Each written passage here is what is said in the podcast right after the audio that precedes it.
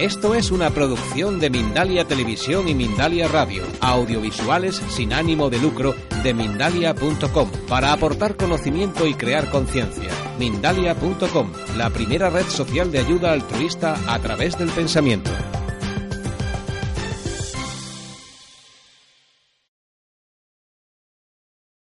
Soy Ana Francisca García Treyes. Hoy vamos a hablar sobre volver a la serenidad y a presentar un sistema de entrenamiento cerebral pasivo que está dentro de las neurociencias. Eh, durante la ponencia vamos a hacer como una demostración práctica, así que si alguno de vosotros está animado a hacer un entrenamiento cerebral, os podéis acercar. Muy bien, por aquí he visto una mano. Eh, ah, ahora veo más de una mano, pero bueno, para acá. El primero que has levantado la mano ha sido, ha sido tú. para acá. Bart eh, y yo nos hemos formado como entrenadores mm, de neurooptimal, que como os decía antes es un sistema de entrenamiento cerebral pasivo. Bart es músico y me he dedicado profesionalmente desde hace muchísimos años al trabajo con la mente al estudio y a la investigación a través no solamente de las terapias, de la psicología, me, formé también como parapsicólogo profesional, etcétera, sino también poniéndome mano a mano directamente con la mente. Y lo hice a través de la tradición de Occidente, de las escuelas de esoterismo, de misterios, y también a través de la tradición de Oriente y la Cábala. Y finalmente acabé tomando contacto con este sistema. Este sistema al principio me chocó y no me resultaba nada atractivo. ¿Por qué? Porque entraba de alguna manera en conflicto con todas las horas de dedicación y entrega que había dado a la investigación y a la práctica. Diariamente hacía más o menos unas seis, siete horas de práctica mental, meditación, aparte de tener, digamos, esa alerta, esa conciencia durante todo el día. Así que muchos años de entrega a este trabajo, a este trabajo que en realidad es una forma de vida y que lo haces no con un sentido de carga, sino con un sentido de alegría, de pasión, porque tiene que haber una gran pasión para, para dedicarse a algo así que es completamente vocacional. Entonces entraba en conflicto porque porque era conectarse, como veis, a, una, a un sistema, a un software, y dejar que ese sistema actuase sobre nuestro cerebro. No me hacía, francamente, demasiada gracia, pero como la neurociencia me atraía muchísimo y sí encontraba que la neurociencia explicaba mm, realidades y vivencias que las místicas, tanto de Oriente como de Occidente, eh, llevaban eh, divulgando desde hace miles de años y poniendo en práctica, pues me pareció muy interesante y atractivo el que de repente a través de la ciencia nos llegara el mismo mensaje en un lenguaje que podía ser accesible a todas las personas. Y esto sí que me gustó. Así que empecé a probar el sistema y mi sorpresa fue que a la sexta sesión, más o menos, estaba dando formación en el SEPE, en la Dirección General en, en Madrid, y tenía que coger el metro. Siempre huía de coger el metro porque me resultaba absolutamente desagradable. Los olores, los ruidos, em, los apretujones.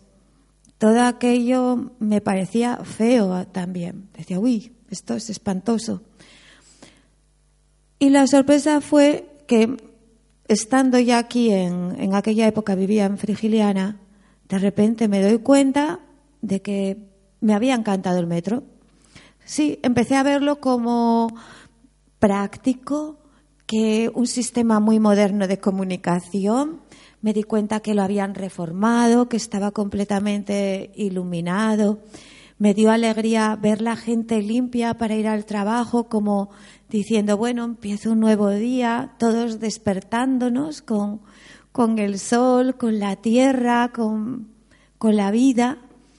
Y la perspectiva había cambiado rotundamente. Y no había hecho ningún esfuerzo, porque de hecho nunca me había molestado, pensaba que no me molestaba tener este rechazo, fobia, para ser claros, al metro. Pues bien, ahí el cambio que había realizado sin proponérmelo, con total inconsciencia, me llevó a descubrir la razón de esa fobia. Y fue simplemente, pues eso, con 10 años, mm, era la mayor de, cuatro, éramos cuatro hermanas y veníamos con mi madre que estaba muy estresada. Nosotras asturianas de pueblo, no había metro y era, claro, un mundo tremendo y mi madre, cuidado que te vas a si te pilla el pie, te lo arranca, todas estas cosas de las madres cuando estamos asustadas con nuestros hijos y tenemos tanto miedo, ¿no? Pues así, mi madre estaba tan asustada que aprendí todos esos miedos directamente. Entonces comprendí todos los aprendizajes que hacemos de forma inconsciente, que no elegimos, y cómo esos aprendizajes condicionan todas nuestra, nuestras decisiones, nuestra vida. Entonces, esa pequeña partícula ¿no? de, de temor, de rechazo, me llevó a ver la gran nube de polvo, de porquería que tenemos ahí, de aprendizajes que no hemos realizado de forma consciente o deseada y que nos hacen daño, ¿no? Así el neurooptimal pasó a convertirse en una revelación, en mi caso personal, una herramienta de crecimiento interior, de conciencia y una herramienta muy, muy potente. En principio, neurooptimal cuando empezamos, después de dos años de estar tratándome, eh, de dar prioridad a aprender, a indagar en este sistema a través de, vivir personalmente los tratamientos y también en mi familia, con, mis hijos, ¿no? Eh, empecé a preguntar ya, bueno, eh, este sistema que ha sido creado para sanar dolencias del sistema nervioso central, eh, ¿cómo es que tiene estos otros resultados a nivel de desarrollo personal? ¿Mm? Porque casi lo veía más como una herramienta en este sentido, ¿no? Para todos nosotros, para la felicidad simplemente del ser humano y el volver a un estado de gracia. Así que pregunté y realmente los doctores que crearon el sistema, que son los doctores Brown, lo crearon con la intención de liberar el cerebro del condicionamiento. ¿Qué sucede? Que no solamente liberamos el cerebro del condicionamiento, sino que también nuestro cerebro va a regenerarse. Vamos a generar nuevas estructuras nerviosas y a regenerar el tejido, además de potenciar todas las áreas. Quería hablaros de los significados de algunas palabras porque nos pueden ayudar quizás a, a comprender el alcance de esta herramienta que no solamente tiene un alcance, repito, a nivel de tratamiento de dolencias del sistema nervioso central, como puede ser el Alzheimer, pues rejuvenece el cerebro, el Parkinson, la depresión, la ansiedad, las adicciones, la epilepsia, los ictus, todas estas cosas que los que tenemos la suerte de no estar afectados, pues de verdad os digo que nosotros que tratamos a personas que tienen este tipo de dolencias, estamos bendecidos. Porque dices, ¿cómo? Estando tan sanos, porque es lo que nosotros vemos en consulta, podemos estar tristes. Qué pena y qué pérdida de tiempo. Porque realmente estando sano no hay ningún motivo para estar triste o para tener ansiedad o estar desconsolados o temerosos de la vida y de nuestros sueños. ¿Os habéis preguntado qué nos pasa? ¿Por qué tenemos miedo de cumplir nuestros sueños? ¿Por qué tenemos complejos? ¿Por qué somos infelices? ¿Por qué nos asustamos tanto? ¿Os lo habéis preguntado? ¿Qué nos pasa?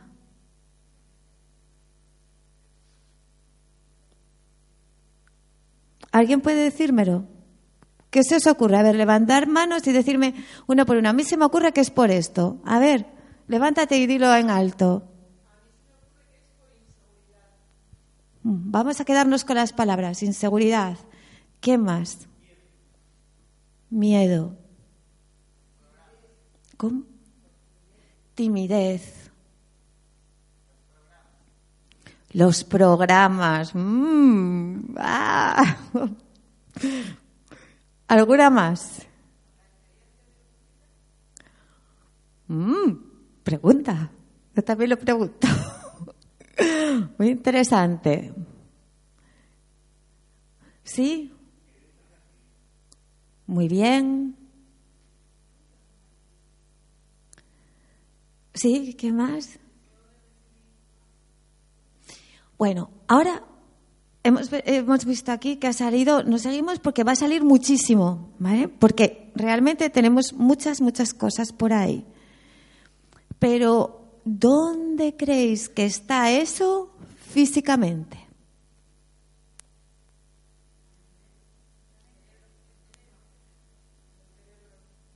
Ahí está la cosa. Porque fijaros qué curioso. Os voy a leer algunas definiciones a ver qué os parece.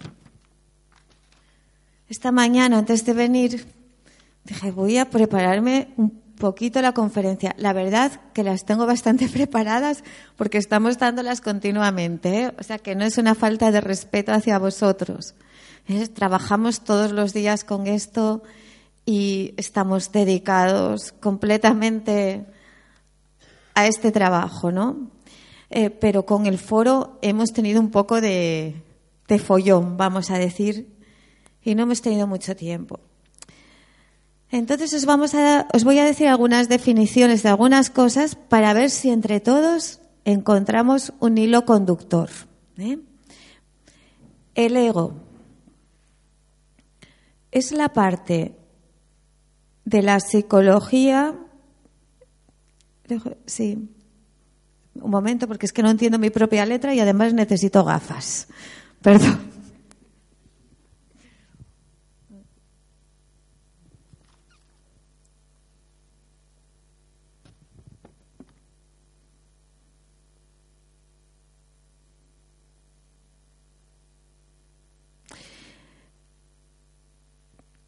Es el ego es la instancia psíquica a través de la cual el individuo se reconoce como yo. Mm. Es una definición, nos la han soltado y se quedan así de tranquilitos. Voy a seguir. El ego, por lo tanto, es el punto de referencia de los fenómenos físicos y media entre la realidad, el mundo exterior, los ideales del super yo y los instintos del ello. ¿Mm? El ello, que es lo que definía Freud como el conjunto o compuesto de deseos e impulsos. La conciencia, del latín, conocimiento de sí mismo y del entorno, del latín conscientia, conocimiento compartido y diferente. También, también en la conciencia se implican lo que es los valores morales y sociales puede definirse como un estado cognitivo no abstracto que permite interacción de interpretación, asociación con estímulos externos llamado realidad. Como veis, en esta parte se puede un poco vincular a lo que antes hemos definido también como ego. Y vamos a seguir. Consciencia que es diferente de la palabra conciencia.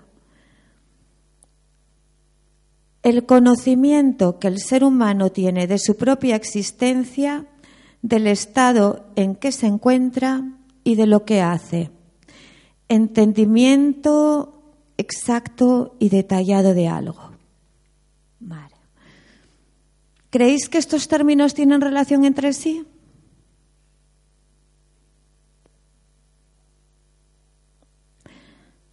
Vamos a seguir.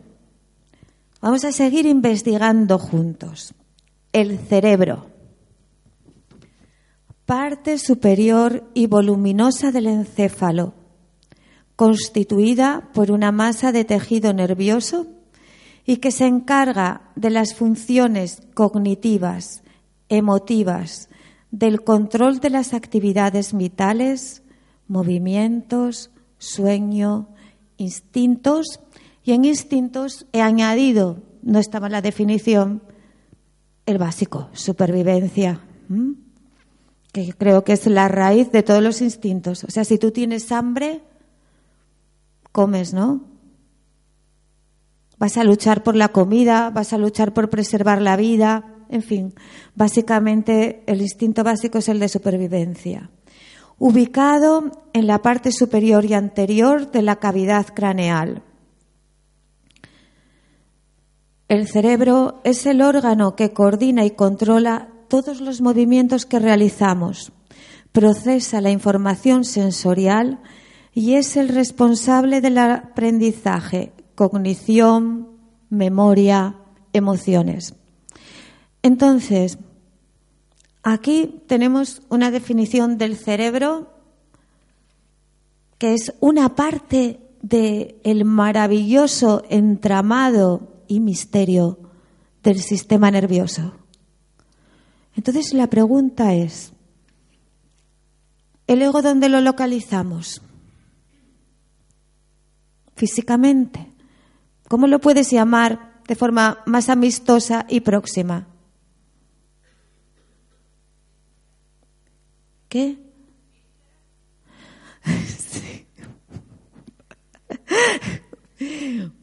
Bueno, ¿Cómo lo veis? ¿Cómo, ¿Qué opináis? Es que es curioso.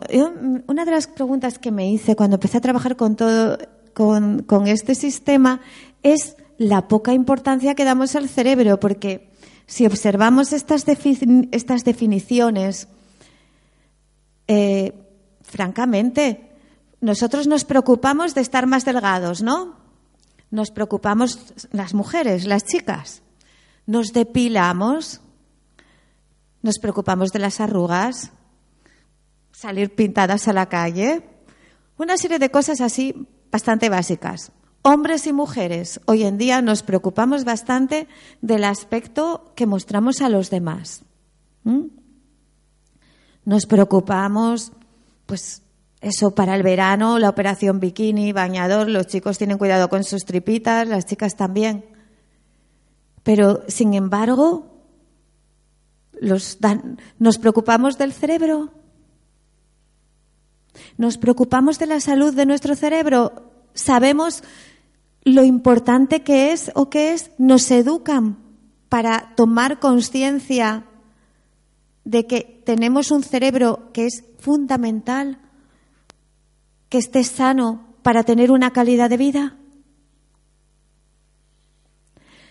Y es que realmente la pregunta sería no cómo estás, ¿no? Sino es cómo está hoy tu cerebro, cómo se siente hoy tu cerebro.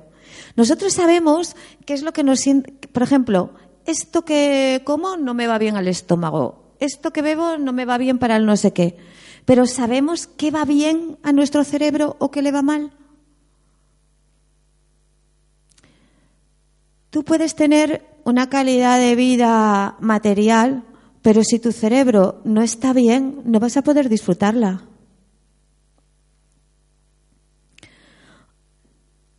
Hace un tiempo vi un vídeo de Eckhart Tolle que me entusiasmó porque confirmaba un poco todo este trabajo de investigación que llevo tantos años haciendo.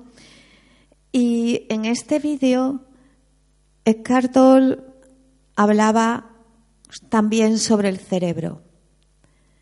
Y es que la espiritualidad no, no hay que irse muy lejos, sino más bien empezar muy cerca y luego desde esta cercanía ir muy dentro.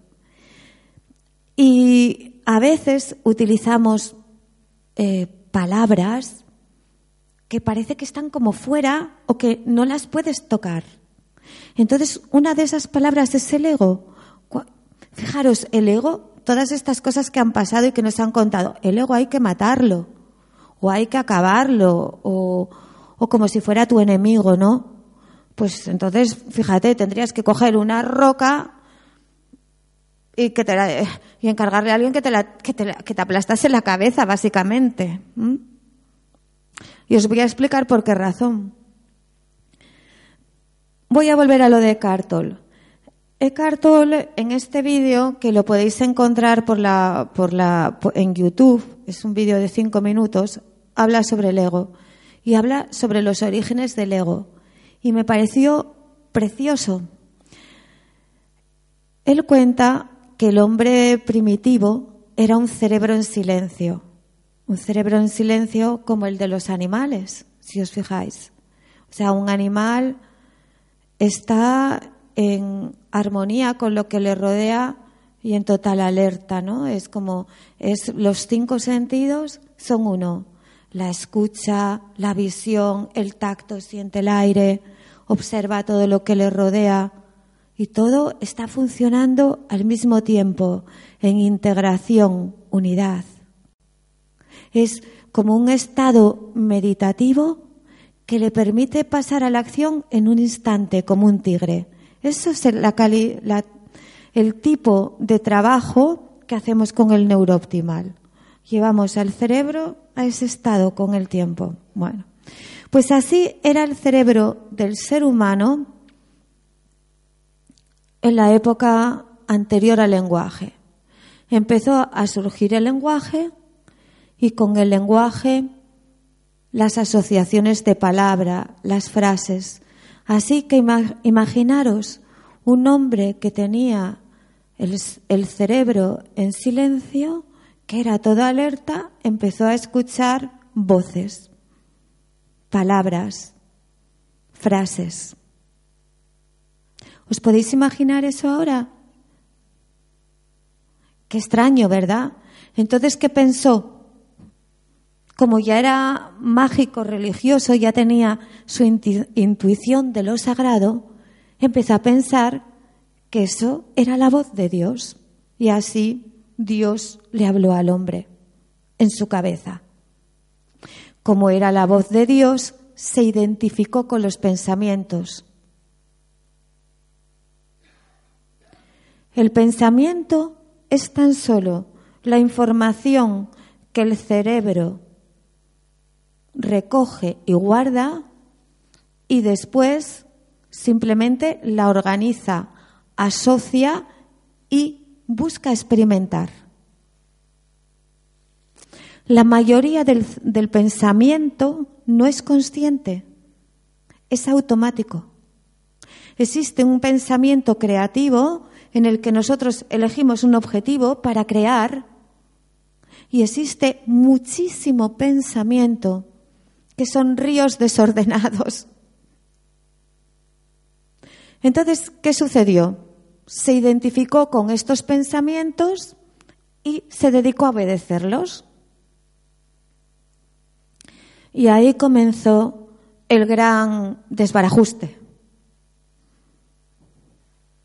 Porque el pensamiento es una herramienta maravillosa. Sin el pensamiento nosotros no podríamos evolucionar. Todo lo que hemos creado es gracias a nuestro pensamiento. O sea, si tú no tuvieras pensamiento, no podrías conducir. O tendrías que aprender todos los días tu trabajo. O a vestirte incluso, ni tan siquiera podríamos vestirnos. Imaginaros. Tiene la ropa, no sabes ponértela. Y todo eso es lo que llamamos ego, que en realidad es el cerebro. O sea, fijaros si es importante. Por eso cuando alguien nos dice, oh, tu ego es malo o tu ego hay que matarlo, os digo, es que tendría que vamos, tendrían que cortarle la cabeza, porque el cerebro no va a hacer otra cosa que pensar y pensar y pensar y pensar y pensar. Algunos cuando vienen a un curso de meditación, a una clase, me dicen, Ana, es que eh, parar la mente, dejar de pensar es muy difícil. Digo, es que tú no ¿quién te ha dicho que dejes de pensar? Es que no tienes que dejar de pensar, es que no se puede. Tendrías que estar en coma y aún en coma a lo mejor, no lo sé. Igual existe un río todavía más profundo, ¿eh? porque siempre hay algunos movimientos por ahí. Mientras hay vida, hay actividad cerebral. Y nuestro, nuestro cerebro traduce los movimientos de nuestro cuerpo muchas veces en pensamientos, los interpretan pensamientos. Porque hay una interacción continua, continua entre nuestro cuerpo, nuestras emociones y los pensamientos verbalizados. Así que, que fijaros que realmente mm, proponerse dejarse de pensar, dejar de pensar no es recomendable. Si sucede que cuando meditamos o hacemos algunos tipos de técnicas, accedemos a otros niveles de conciencia y el río de, de pensamiento se queda tan en otro sitio que no estamos perceptivos de ello, pero está. Si a una persona la conectasen a un sistema, veríamos que su cerebro sigue funcionando, por muy profundo que esté. Eso significa que el pensamiento sigue, pero su conciencia está en otro sitio. Así que retomamos. En esencia, el problema con el que nos encontramos, el problema por el cual somos infelices es simplemente un problema de identificación. Hemos aprendido eh, desde hace mucho tiempo, es un error muy antiguo, a identificarnos con los movimientos del cerebro, con las funciones cerebrales y a darles credibilidad, a decir, esto soy yo. Y ahí es donde nos encontramos el problemilla. Simplemente cuando tomamos conciencia de que el cerebro es un órgano, que como órgano tiene una serie de funciones o actividades, que entre estas muchas actividades está el aprendizaje y la memoria y la asociación, que todo eso genera pensamiento automático pero que no es creado por nosotros, que es simplemente el trabajo que hace el cerebro. Eso no eres tú. Pues cuando aprendemos, comprendemos esto en profundidad, muchos de estos malos hábitos de la mente, del pensamiento, costumbres eh, indeseables, como hacer cosas que hacemos de forma automática sabiendo que nos hacen daño. se desvanecerán. Ayer estábamos hablando en el coche de un tema de pareja cuando nos retirábamos a casa. Y la verdad es que me hizo gracia porque es claro, es muy, muy fácil verlo lo ajeno que verlo lo propio, ¿no? Pero dices, bueno, ¿y cuál es el problema de estas personas? O sea, estas personas, esta pareja, por ejemplo, que no se entienden, no son, tienen incompatibilidad. Vale. Tienen incompatibilidad uno, se lo pasan mal dos, no están enamorados el uno del otro tres. Y sin embargo, hay un empecinamiento en seguir juntos. Yo me pregunto, ¿qué cosa tan tonta? Qué cosa tan tonta y qué pérdida de tiempo siendo la vida algo tan cortito.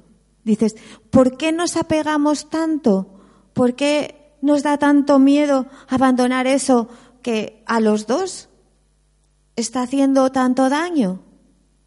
Está limitando tanto la vida, limitando su alegría, su autoestima, todo, porque esto es como una cadena, ¿eh? De, es una cosa, pero que afecta a todos los órdenes. Entonces dices, ¿por qué? ¿Y por qué si a nivel cognitivo lo sé, sigo y sigo y sigo y sigo? Aprendizaje cerebral. Muchas cosas que vosotros, que todos hacemos y que sabemos que nos están haciendo daño y que nos sentimos como ahí prisioneros. Dices, ¿y por qué no puedo romper con esto? Sabiendo que la vida es cortita y que la podemos disfrutar, que podemos hacer cosas maravillosas todos y cada uno de nosotros. Podemos hacer grandes cosas en la vida lo que nos apetece ser y hacer, todos tenemos esa capacidad. ¿Y por qué no lo haces? Aprendizaje cerebral. Te, estás con ese programa, como decía Carlos, que ahora ha salido, pero como nos decía Carlos Delgado, que vendrá esta, mire, aquí lo tenemos, que vendrá esta tarde, por cierto, a las cuatro y media, adelantado su ponencia de de regresiones que os animo muchísimo, pues como decía nuestro amigo Carlos Delgado, programación. Entonces yo os propongo una cosa, que aprendáis a distinguir vuestros deseos, lo que realmente deseáis para vuestra vida, vuestra intuición que creáis en ella, y que el resto comprendáis con firmeza que es tan solo programación y no lo sigáis. No hagáis caso. Que digáis, esta película no, gracias. No estoy diciendo que sea lo más fácil del mundo, porque claro, es un aprendizaje que está ya en el inconsciente colectivo. Entonces es entre todos, como la suma de todos, que es comprenderlo, ponerlo en práctica. El lama nos lo contaba. Por eso que hoy en día, fijaros qué bonito que todo se une, ¿eh? arte, ciencia, cultura, espiritualidad. El Lama nos contaba, toma la decisión. Pues yo os digo, toma la decisión aplicada a esta cosa, que es más o menos lo que os dijo el Lama, pero desde la neurociencia. No te dejes arrastrar por la programación de tu cerebro. Hazte una lista, haz una lista de qué es en mí mismo hoy programación. ¿Y qué es hoy en mí mismo lo que realmente deseo? ¿Qué es lo que quiero ahora para mi vida? ¿Qué es lo que quiero ser, hacer y expresar yo como alma, como ser humano? Haz esa lista.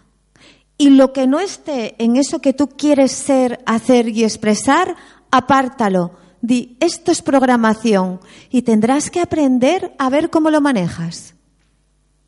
Pero no te lo creas, porque eso no te pertenece. Es como si tú dijeras, ahora me voy a identificar con los ácidos de mi estómago. El cerebro es un órgano, ¿eh? no es otra cosa. Tú eres mucho más. Tú cuando te comes un pincho de tortilla ¿le estás diciendo a tu estómago lo que tiene que hacer y que no? Pregunto. ¿Alguien de aquí, cuando está eso, haciendo la digestión, le dice al estómago, ahora estos ácidos, al intestino, ahora esto otro? ¿Alguno hacéis eso? ¿Y con el cerebro qué estás haciendo?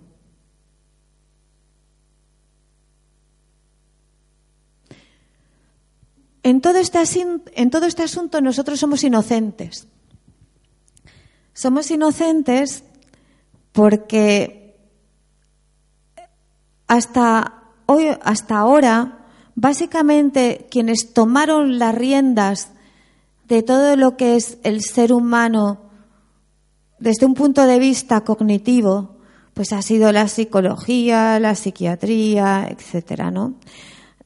Lo mismo desde el aspecto sagrado lo han hecho las religiones. Pues ahora, desde otra perspectiva, viene la neurociencia. Y lo interesante de la neurociencia, que son las neurociencias, porque hay muchísimas ramas, de hecho existe la, psiconeurociencia o al revés, no sé muy, no recuerdo muy bien la palabra. Hoy en día todo esto también es explicable desde la neurociencia.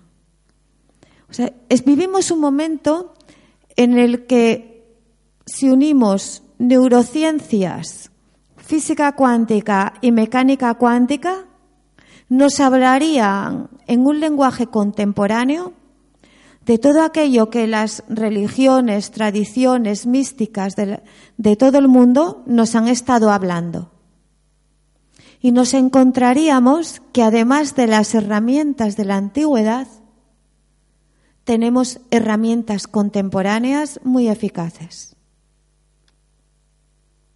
Sobre todo el comprender que el ego no es solamente una cuestión energética intangible, sino que es algo físico y que es modificable y que es cambiable desde cualquier momento. El entender que eso que nos han contado también de que el cerebro mm, con los años que ya no aprende o que ya no cambia, que es otra gran mentira. ¿Sabéis por qué el cerebro o por qué nosotros empezamos a perder memoria, perdemos memoria o no cambiamos? ¿Sabéis por qué razón es?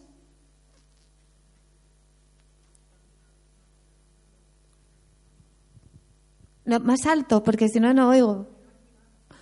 Justamente, muy simple. Aquí Mabel del Gaudia, presidente del Club de los Leones de Enerja, que es una máquina que nos tiene a todos los leones de Enerja, que somos muy poquitos, nos tiene a todos bien cañeados y bien activos. Ella es un ejemplo viviente, porque no os voy a decir la edad de Mabel, porque es una mujer y mantenemos una coquetería femenina, pero es un ejemplo de actividad cerebral inagotable. y muy despierta. El cerebro envejece porque no lo usamos. Ya está. Bueno, porque no lo usamos, no, lo usamos muchísimo, que hace muchas cosas. Envejece porque perdemos interés por las cosas, porque nos negamos a aprender, nos ponemos con un ordenador a mirar cosas pasivamente, a ver la tele, en vez de estudiar como cuando éramos niños, en vez de aprender un deporte, en vez de simplemente mantener intereses en la vida. Entonces, como dejamos de tener intereses y el cerebro es el órgano del aprendizaje, va degenerando por no usarlo. Imagínate que tú, en vez de moverte, estás todo el día tumbada o sentada. Pues el cuerpo, claro, se degenera, empieza a tener problemas de circulación, hinchazón, sobrepeso, etcétera. Pues el cerebro como órgano pasa igual, degenera. Pero no es porque cuando seamos viejos nuestro cerebro se estropee, que tenemos casos bien claros de que con los años las personas adquieren una sabiduría. Y no solamente una sabiduría, que esa suma de conocimiento puede avivar la inteligencia. La vejez como degeneración es un invento contemporáneo, porque antes la vejez era el momento de la sabiduría, era un florecer. Todo eso son aprendizajes que hemos hecho a nivel del cerebro incorrectos. O sea, tú eres aquello que tú crees. Y si tú en tu cerebro has aprendido cosas, ideas sobre ti mismo, sobre la vida y sobre el mundo, que no son bondadosas o alegres o luminosas, pues eso es lo que vas a vivir. Por eso que hay que estar muy atentos a qué estás aprendiendo, qué fuentes de información te están nutriendo. ¿Estáis conscientes de dónde, de dónde recibís vosotros ahora información? Eh, ¿De dónde aprendéis fundamentalmente en estos momentos? ¿Cuáles son vuestras fuentes? A ver, dilo más alto. Internet. ¿Y de Internet eh, qué es lo que... ¿De dónde te nutres?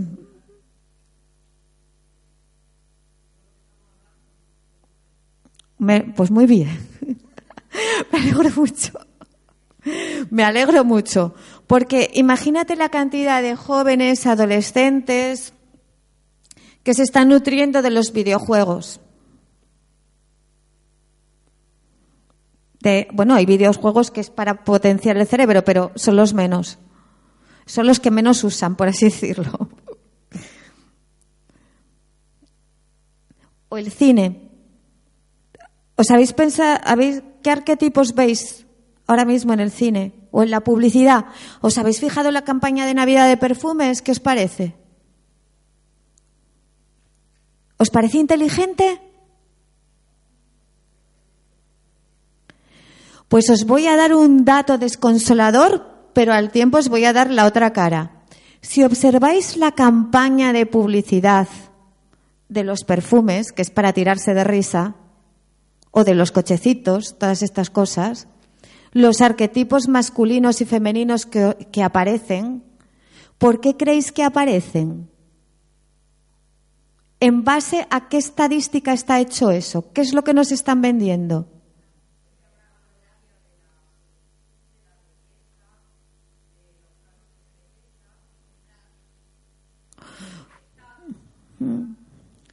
Pues hay más que cánones de la belleza. Mira, el otro día estaba mirando uno y dije, pero qué barbaridad. Salía un hombre como así, como cuadrado, ¿no? Y como con esta actitud. Como un orgullo, una soberbia que te caías de espaldas. Y luego, por ahí flotando mujeres que eran rarísimas. Que era como una mezcla de prostituta etérica. Una cosa extraña, ¿no? Y entonces, pues ahí estamos, fíjate nos están vendiendo un arquetipo de un hombre que es maleducado, soberbio, que da la espalda a las mujeres y que encima es absolutamente polígamo, ¿eh? porque es, estaba rodeado, ¿eh? Y ellas es como ninfas, no sé, vampíricas. No sé, ahora hay como estos, estos arquetipos así un poco, ya sabéis, ¿no? Pues fíjate, eso es una forma de educar. O sea, es como, échate este perfume para ser como este ser, este arquetipo. ¿Os gusta esa educación? Pues os voy a hacer una llamada de atención. Observa la publicidad porque esos seres a través de los que nos venden, esos monstruos, es lo que se pretende que nosotros seamos. Y entonces pregúntate, ¿cómo no? Dices, los conflictos, ¿de dónde vienen? A veces es triste porque yo veo que las personas se sienten muy culpables porque nosotros somos inocentes, somos gracia pura, ¿no? Entonces siempre estamos buscando la bondad. El ser humano Siempre todos nosotros buscamos la bondad, por eso hay culpabilidad. Pero sin embargo, fíjate qué difícil están, nos están poniendo a nuestra bondad, ¿no? A la gracia que somos, vendiéndonos una educación en el que el sistema de valores que se divulga a través de los medios de comunicación es toda esta porquería.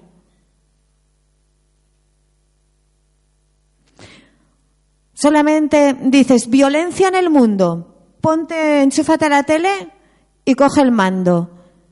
Y mira una sola cosa donde no haya violencia. A ver dónde la encuentras. ¿Y sabéis qué es eso? Educación. Eso, os voy a decir cómo funciona. Va directamente a tu inconsciente. Ahora mismo el arte tiene una gran responsabilidad, porque el arte educa. Son semillas en el inconsciente. Entonces dices, ¿qué puedo hacer para mejorar mi mente? Pues decidir qué aprendes y qué no aprendes, controlar la información, las fuentes de las que te nutres. ¿Qué imágenes recibes? ¿A quién escuchas? Es muy importante recuperar el sentido sagrado del ser humano que somos y no permitir la contaminación mental, emocional que recibimos continuamente. Piensa qué, te puede nutrir, qué te puede hacer más feliz, qué tipo de imágenes, de información pueden ayudarte a la felicidad, a la paz, a la serenidad, al desarrollo de tu inteligencia, a disfrutar de la vida. Como veis, el, título de la ponencia es La vuelta a la serenidad, ¿no? Pero es que volver a la serenidad significa tomar primero conciencia de lo que somos. Y lo que somos, una clave está en reconocer lo que no somos.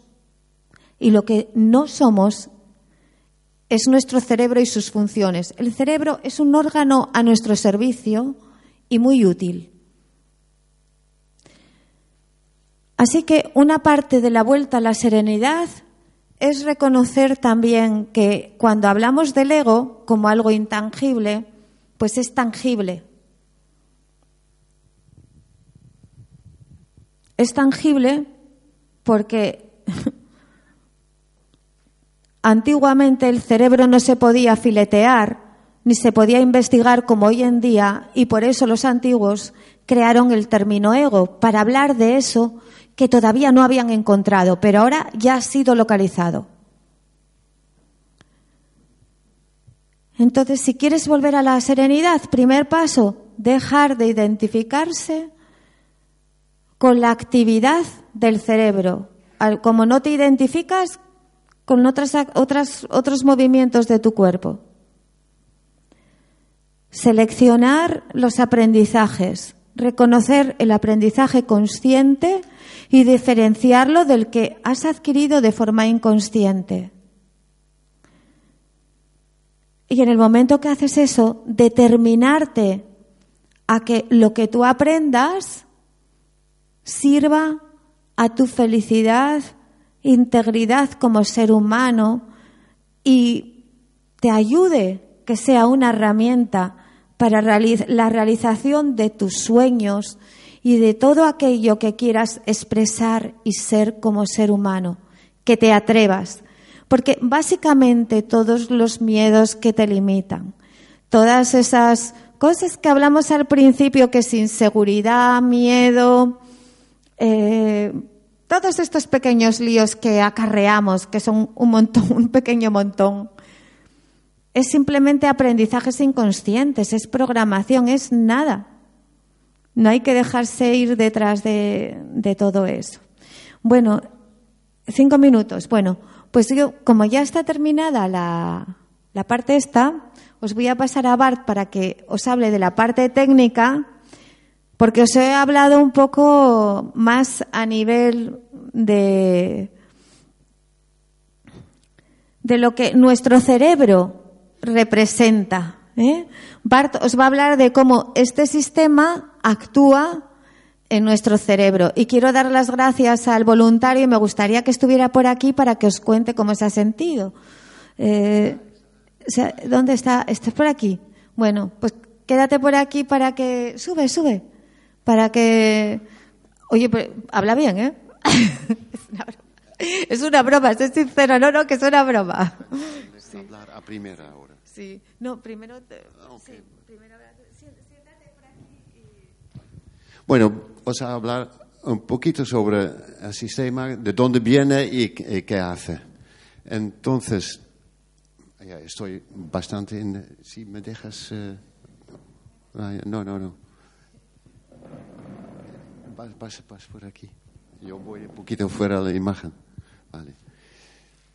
Bueno, el sistema se llama Neurooptimal, es la última generación de neurofeedback Está creado mm, por eh, los dos neurocientíficos eh, Val Brown y Sue Brown y son canadienses y han investigado muchos años en neurofeedback y al final han creado ese sistema. Ese sistema utilizamos para tratar a gente con ansiedad, traumas, Alzheimer, Parkinson, dolor crónico, en fin, toda la lista que hay aquí, eh, bueno, y, mucho más. Cada sistema. Trabajamos con las ondas cerebrales y las ondas entre 0 Hz y 42 Hz. Es el espectro que hasta a partir de delta, teta, alfa y beta. ¿Y qué pasa? Queremos equilibrar las ondas, porque con todo lo que hemos vivido, educación, bueno, quizás nacimiento, porque a veces causa traumas también, todo lo que hemos vivido después, hemos cogido mal aprendizajes en el cerebro y estos mal aprendizajes causan que las ondas no son equilibradas. el sistema tiene una, una manera para equilibrar las ondas otra vez, volver a la serenidad, como somos bebés, para poner nuestras ondas otra vez correcto. ¿Cómo lo hace? Estamos escuchando una música y el sistema detecta las ondas. Cuando hay una onda que no está bien, puede ser 3 Hz. En 3 Hz hay, por ejemplo, las traumas que tenemos, pequeños o grandes, o 4 y 5 Hz son imágenes de nuestra juventud, muy, muy pronto, muy antiguos. Cuando nos molestan, causan ondas que son demasiado grandes o demasiado pequeños. Bueno, cuando tenemos pensamientos demasiados sobre ayer, sobre mañana, es área 20 23 hasta 38, es beta. Estamos escuchando música. El sistema detecta una onda mala y en este momento para la música que estamos escuchando. ¿Y qué pasa? El cerebro no quiere que la música para. Y muy simple, va el cerebro siempre quiere aprender, va a buscar una manera que no para la música. Entonces, ese es el secreto de ese sistema. Simplemente escuchar música, el sistema coge una onda mala, aquí no puedes hacer cerebro, para la música eh, no te gusta. Entonces, eh, es simple, ok, tiene una programación, con, tiene un software que está eh, diseñado para,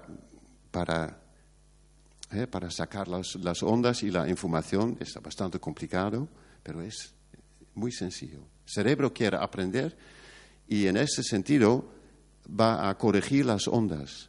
Porque cuando no hace una onda mala, vamos a sentirnos mejor. Porque las ondas malas se producen antes que nosotros reaccionamos en ese sentido. Entonces, cuando tienes un trauma, no vas a olvidar ese trauma, esta cosa que ha pasado, pero la forma que reaccionas va a cambiar y vas a sentirte mucho mejor, mucho más feliz y entonces sin demasiados pensamientos sobre mañana, sobre ayer, y estar más en el presente, estamos volviendo a la serenidad también.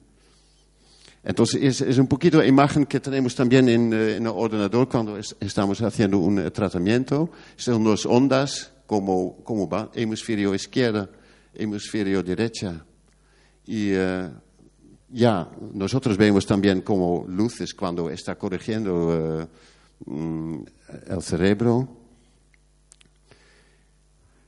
las imágenes que, y las calculaciones, las matemáticas que tiene el programa es, de, son los algoritmos de Dennis Gabor. Es un ganador del premio Nobel para, para uh, desarrollar uh, imagen uh, holográfico.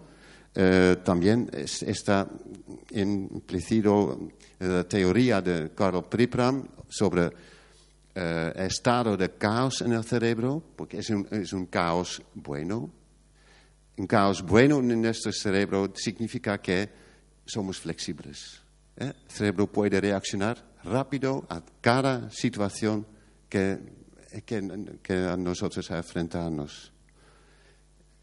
Es el caos, un cerebro flexible y rápido.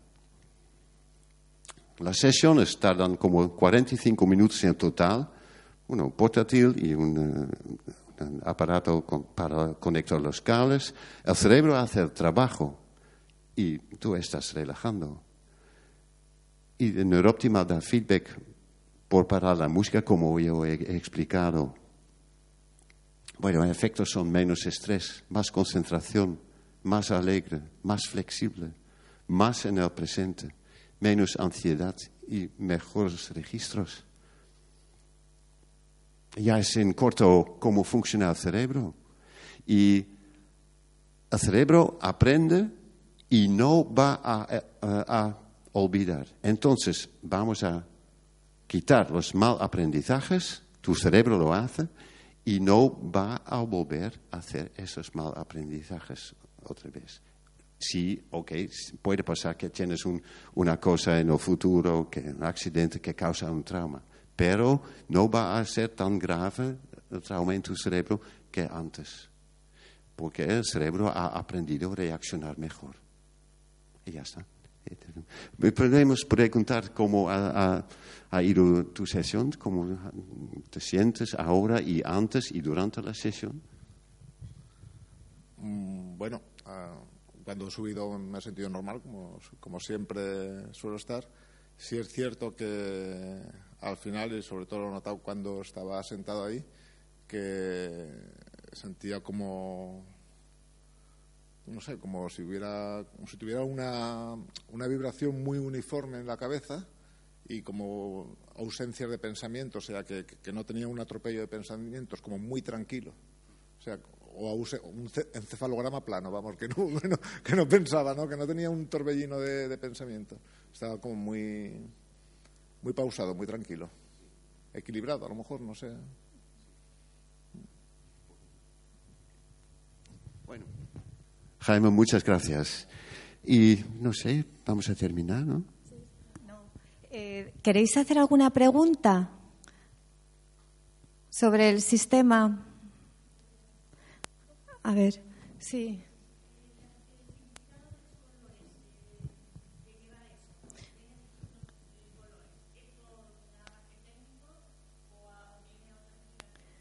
Es todo técnico, verás. Eh. Los colores que ponen las ondas es, es, como elegido. Por ejemplo, tenemos los áreas delta eh, y, y, alfa. Pensamientos en el sistema son amarillos y eh, alerta es rojo arriba, pero son colores elegidos para, para mirar la diferencia. A nosotros nos da una orientación del estado del cerebro de la persona, de decir, pues, dónde hay eh, más problemas, en qué áreas del cerebro hay más problema y en qué frecuencias. Es, es, un poco nos ayuda porque también lo podemos aplicar de forma manual. Entonces podemos como potenciar dónde hace más falta o eso. en realidad lo que, lo que se hace con el sistema es cuando no hay una dolencia, una enfermedad, yo siempre lo resumo en devolver el cerebro a su estado de gracia. Es eh, toda esa programación que nos duele, que nos está haciendo daño, que se traduce en frecuencias, en desequilibrio, en amplitudes de onda, que se van a, expresar en pensamientos o emociones desequilibradas, pues todo eso simplemente se vuelve a su equilibrio. Y cuando vuelves al equilibrio, has aprendido, has hecho un cambio.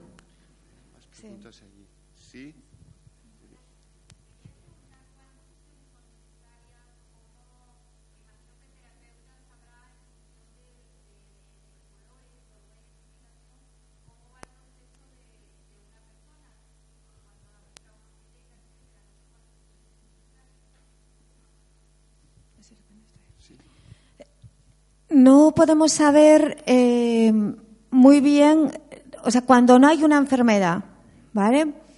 Eh, no podemos saber muy bien nosotros, lo vas a saber tú. Tú vas a saber por qué, porque vas a cambiar. Vas te vas a sentir más feliz, te vas a sentir, claro, que todos esos miedos que te inhibían o seguridades no están. O sea, vas a cambiar y tú vas a decir, pues ya está bien.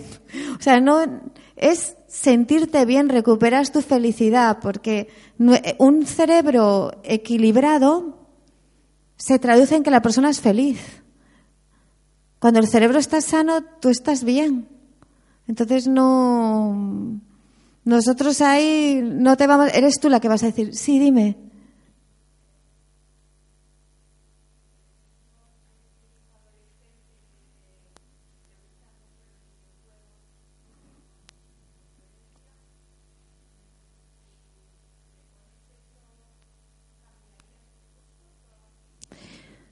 Te cuento, el problema de los videojuegos es que son adictivos.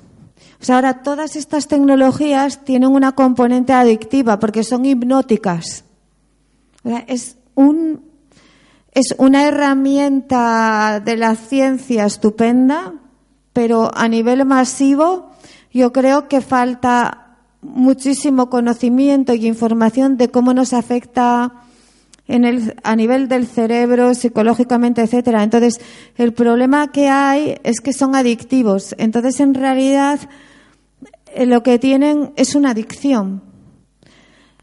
Sí les, sí les corrige, porque claro, les quita toda la ansiedad.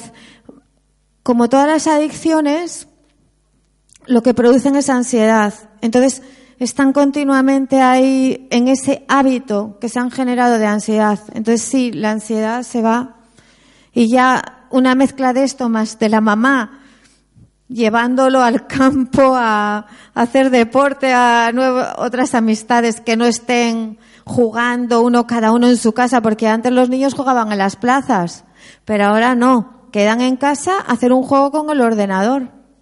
Es lamentable, pero es así. Más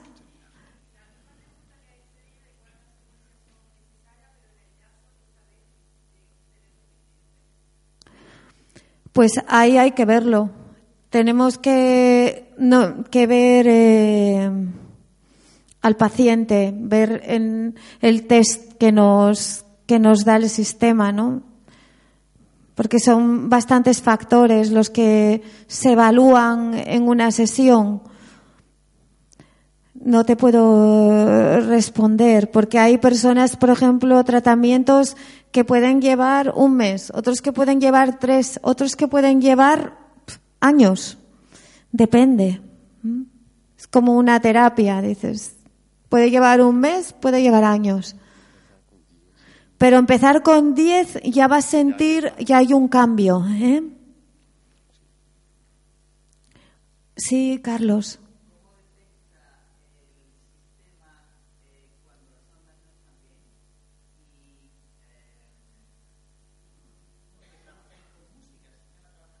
Sí.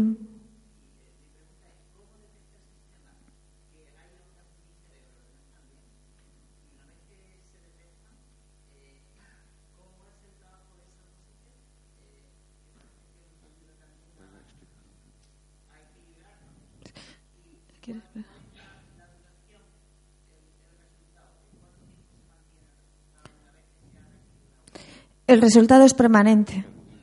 Porque el cerebro ha aprendido y listo. Entonces tú vas a recordar lo anterior, porque no es un borrado de memoria, si no significaría que mataríamos las neuronas, imagínate.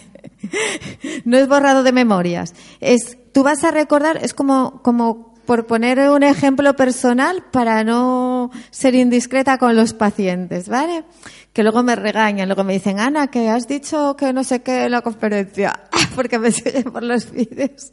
Entonces me tengo que callar. Eh, por hablar de un tema personal, cuando comenté lo del el metro al principio de la conferencia, ¿no? Que os puedo hablar que me pasaba otro tanto con las cucarachas, porque las fobias, tú sabes, Carlos, tienes una pero es la punta de un iceberg, son como un ramillete de flores. Entonces, yo recuerdo perfectamente mi fobia y ahora me hace mucha gracia. Pero he cambiado. No he vuelto, ¿me entiendes? Y en cuanto a las frecuencias, mira, y la música. Nosotros, el sistema no trabaja, no es la música la que te hace nada. De hecho, hay pacientes que nos han pedido, yo tengo música de camarón, porque algún paciente me ha dicho, yo quiero que me trates con música de camarón y quítame eso que parece de vudú. O sea, para que veáis lo, subjetivo, ¿no? De, cada uno de nosotros. Eh, entonces, no es la música, es simplemente el cerebro tiende siempre a anticiparse. Entonces, ¿qué hacemos? Nosotros le ponemos una dirección, que puede ser música, un videojuego o una película cuando el sistema detecta esa onda que está en una amplitud de desequilibrio que se traduce en pensamiento desordenado, emociones, sensaciones, somatizaciones, etcétera, para lo que estás haciendo. Y como el cerebro se anticipa, siempre dice, se sorprende y en ese momento corrige, pero que son milésimas de segundo. O sea, nosotros los pacientes no se enteran que se ha parado la música, nos dicen, uy, qué mal estaba este em, sonido. ¿Por qué? Porque son interrupciones continuas. Porque claro, estamos llenos de traumas, de heridas. Y suena como una música mal sintonizada a veces. No envía. Es tu cerebro corrige, no envía nada. Tu cerebro, espérate, Bart me está diciendo, puedo, puedo, puedo. Mira, la música para un microsegundo y el cerebro no quiere que la música para y va a buscar una manera que no para la música. ¿Y qué es la manera? Minimalizar la onda. El cerebro va a autorregularse para no producir esta onda. Entonces, para la música, oh, ¿qué he hecho? Una onda. Y es como como Pavlov, ya está. Y va a reaccionar muy rápido. Después, tres, cuatro sesiones, muchas veces vemos que ya la, gente tiene, eh, va a sentir los efectos. Y más adelante es permanente.